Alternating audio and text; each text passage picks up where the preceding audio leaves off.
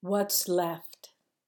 Recently, while in Assisi, we watched a film called Saint Giuseppe Moscati, Doctor to the Poor, which was written and directed by a good friend and fellow disciple, Giacomo Campiotti. Watching the film some years earlier, Swami Kriyananda had said it was the best spiritual movie he'd ever seen. We certainly agree. The movie opens in 1903 in Naples, Italy, where Giuseppe Moscati begins his career as a brilliant young doctor and medical researcher. But he is also a man of great compassion and unceasingly gives up himself to alleviate the suffering of others, especially the struggling poor. Then miracles begin to happen. People are healed of incurable diseases sometimes just by thinking of him, or someone who was pronounced dead by the other doctors returns to life through his help. After working long hours in the noisy, crowded hospital for the incurable, he returns home each evening to the comfortable family home he shares with his sister. One day, as he makes his rounds, a dying, abandoned woman grasps his hand and begs, I am afraid. Please don't let me die here. Without hesitation, he carries her to his own home, where she quietly dies at peace.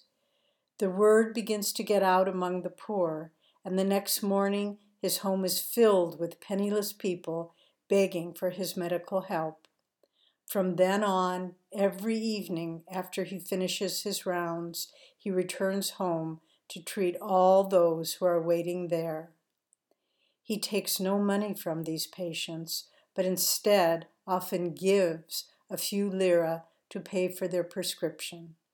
Eventually, he is left penniless and is forced to sell even his own possessions in order to serve others. Giuseppe Moscati died peacefully in 1927 at the age of 47 and in 1987 was declared a saint by the Catholic Church.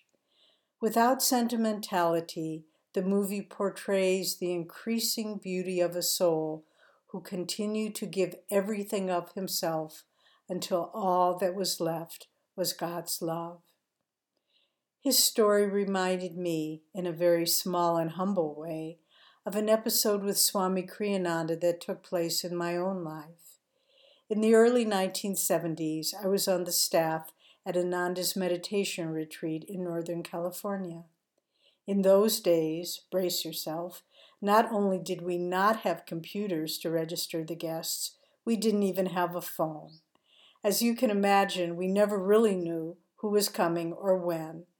Sometimes guests would arrive with their tents and sleeping bags, but often we would need to find an unused tent for them or a sleeping bag from the small supply of extras we kept on hand.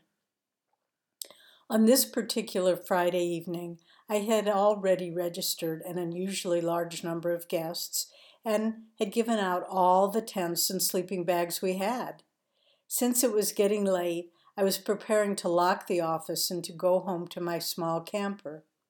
At that moment, another guest arrived, empty handed. Not knowing what else to do, I asked him to wait a few minutes and ran home to collect my own sleeping bag and foam pad for him. I spent a chilly night on a hard wooden bed covered only by a thin sheet. The next morning, as I opened up the office, Swami Kriyananda walked in and, presumably not knowing what had happened the night before, said with a big smile, Now you're getting the idea. No preamble, no explanation, just those words. The other day, we were talking with some friends about what we can do to dissolve the ego. Swamiji described the ego as, quote, a bundle of self definitions. Definitions such as, this is my home, my time, my space, my body, my ideas, my sleeping bag. As thread by thread, we cut the thick rope of limited self awareness which binds this bundle together, a rope consisting of innumerable thoughts of mine, mine, mine, we can eventually release all the little attachments from which it's formed. Then what's left? God alone. After our discussion, a friend of ours, Sabina in Assisi, wrote this beautiful poem.